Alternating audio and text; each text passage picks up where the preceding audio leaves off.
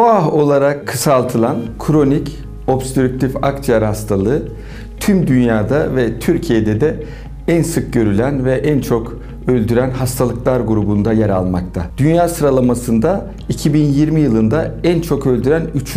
ölüm nedeni olacak.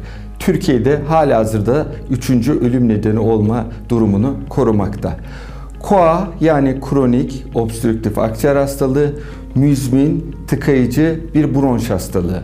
Hava akım kısıtlılığıyla karakterize yani efor displesi dediğimiz hareket esnasında ortaya çıkan nefes darlığı, öksürük ve balgamın eşlik ettiği bir klinikle karakterize olarak başvuru şikayetlerini oluşturuyor.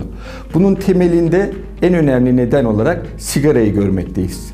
Çevresel etmenler ve mesleksel maruziyetler de şüphesiz etiyolojide neden olarak yer almakta. Ama %90 ve üzerinde sigaraya bağlı oluşan bir hastalık olduğunu söylememiz herhalde yanlış olmaz. Öksürük, balgam çıkarma, nefes darlığı. Bu son olarak vurguladığım 3 semptom ya da yakınma bir hastamızda en azından iki tanesi kronik müzmin bir seyirde devam ediyorsa bir göğüs hastalıkları uzmanına başvurmak suretiyle kendisinde koa olup olmadığını ayırt etmek, ayrıcı tanıya gitmek yoluna başvurabilir. Niçin? Çünkü erken tanı ve önlem alınması suretiyle kronik obstrüktif akciğer hastalığında daha yüz güldürücü tedavi şemalarını, modalitelerini ortaya koymak mümkün olmakta. Bu üç semptomun en az ikisi varsa teyit etmek ya da kanıt ortaya koymak adına spirometre dediğimiz solunum fonksiyon testlerine müracaat edilir. Solunum fonksiyon testleri basit, birkaç dakika içerisinde uygulanabilen bir laboratuvar yöntemidir.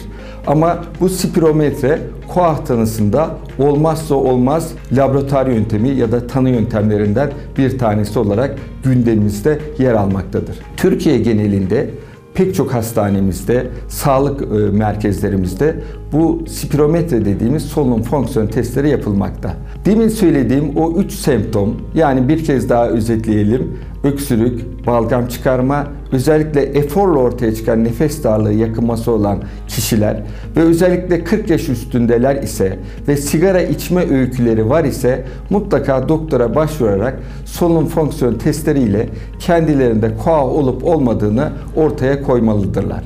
Bu şekilde tedaviye başlanması, bazı önlemlerin hayata geçirilmesiyle tüm dünyada üçüncü ölüm nedeni olan koahtan kurtulma mümkün olacaktır.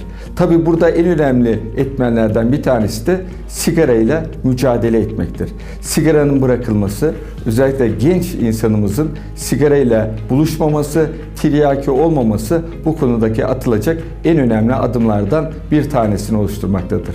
Sigarasız bir dünya, koasız bir dünya dileklerimle saygılar sunuyorum.